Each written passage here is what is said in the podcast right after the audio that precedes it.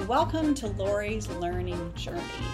Today we ask the question what can we learn from Reese Witherspoon? So, at one point in her life, Reese was being given an award.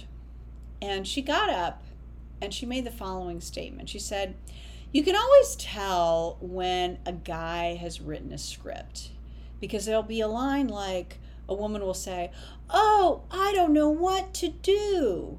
And she said, Have you ever met a woman in the middle of a crisis who said, I don't know what to do? No, neither have I, right? So I'm paraphrasing. But basically, she's like, I'm really tired of this idea that women are always looking for someone else to tell them what to do and that's really not the case.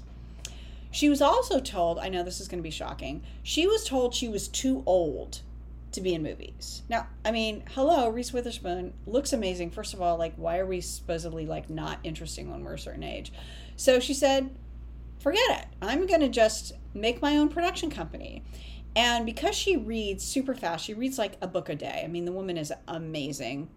She said, I'm going to figure out how to make movies on my own. You say I'm too old, I say I'm going to make my own stuff.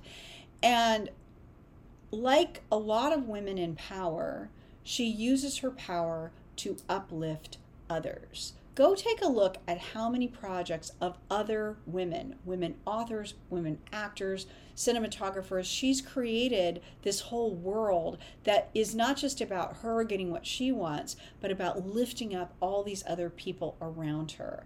And I know she has a reputation of, you know, she's always poly positive. Well, you know what, ladies, and we know this, right? Being positive is a choice.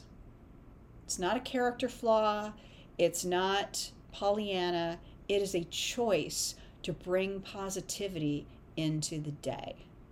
So that's what I've learned from Reese Witherspoon. What about you? That's all for today. Thank you so much for listening. Thank you for spending your time with me. I hope you liked it, and I'll talk to you soon.